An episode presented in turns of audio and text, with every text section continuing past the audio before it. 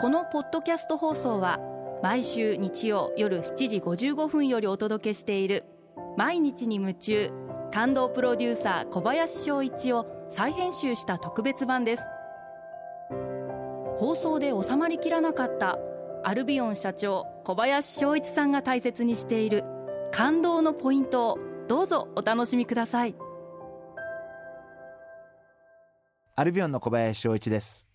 2017年皆さんは感動できましたか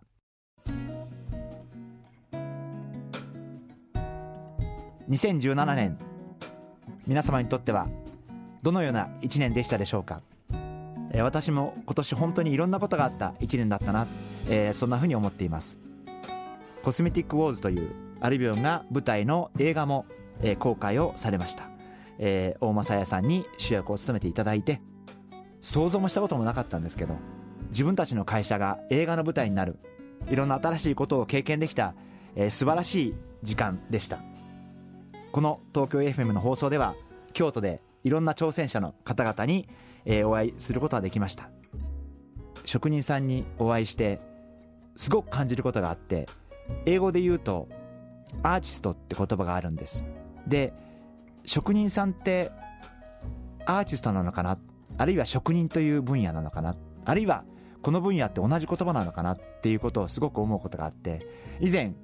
フランス料理のシェフの方にあなたはアーティストですか？職人ですか？って聞いたことがあってそしたら彼がすごい悩んだ後両方ですって答えたことがあってあの僕から見ると職人さんってアーティストなんじゃないかなっていうふうにすごく思っていてなんか職人さんって言われるとちょっとなんかイメージが違うな。僕から見ると尊敬すべきアーティストが職人さんなんじゃないかな。そんなふうに思ってます。日本って素晴らしいものづくりをしている人がたくさんいらっしゃって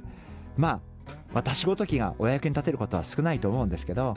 やっぱり日頃そんなに日が当たらない場所にいらっしゃる。まああんまり注目されない方々。でも素晴らしいお仕事をされてる職人さんっていう方々がたくさんいらっしゃるというふうに思っていてまあ私自身も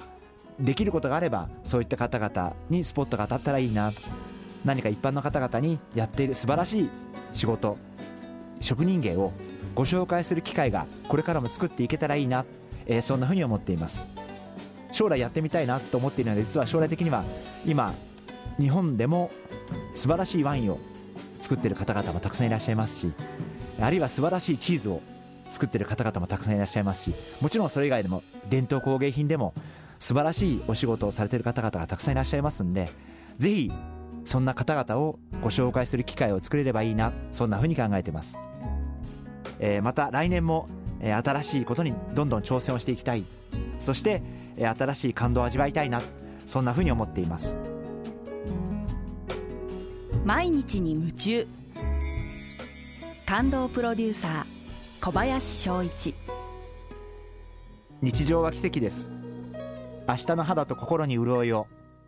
小林翔一でした。良いお年を。